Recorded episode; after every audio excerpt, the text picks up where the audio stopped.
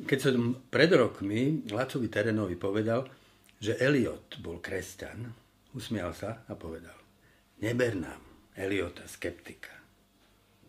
V nakladateľstve Argo prednedávnom vyšla pozoruhodná kniha.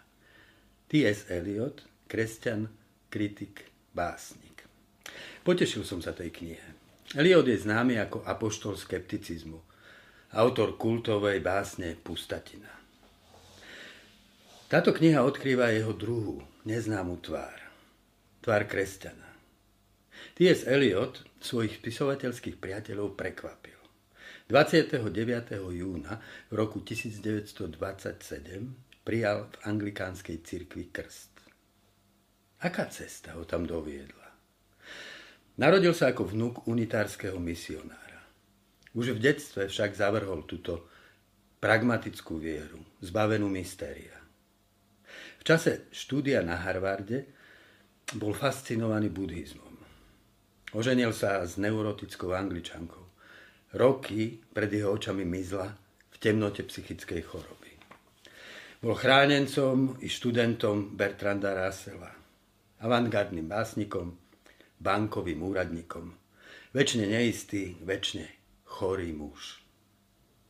Cítil sa odsudzený svetu, ktorého zmysel sa vyprázdnil.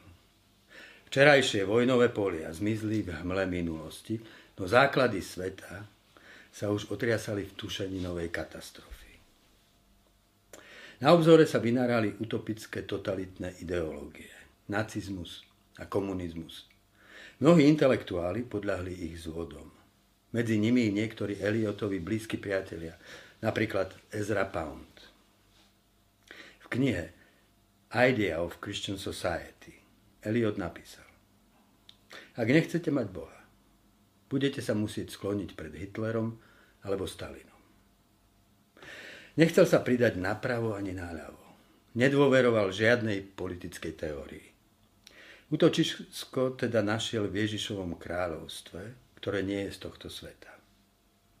Eliotová pustatina objala tak veľkú prázdnotu, napísal jeho český prekladateľ Martin Hilsky, že ju, mohlo, že ju mohol vyplniť iba Boh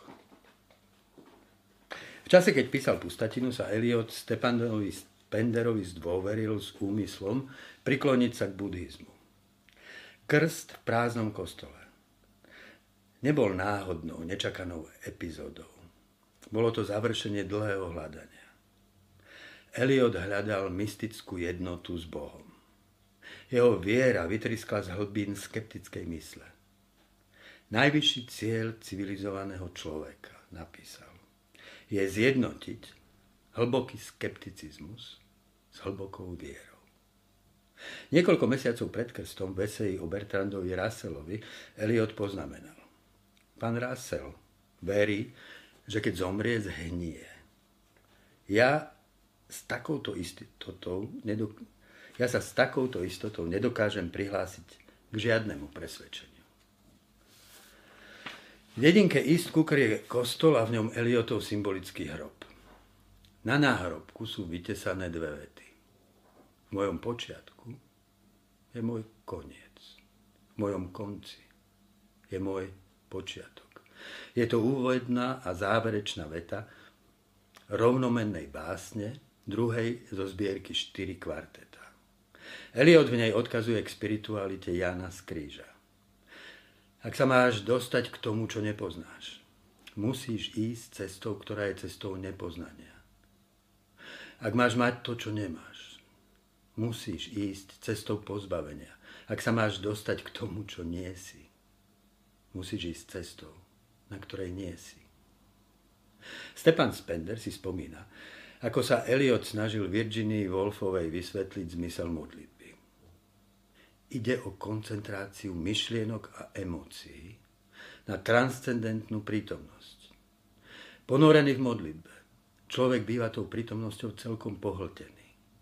No práve takéto zaujatie človeka bytím, ktorého presahuje, v ňom znovu zjednocuje rozbité vedomie samého seba. Pre Eliota obrátenie k Bohu znamenalo práve toto.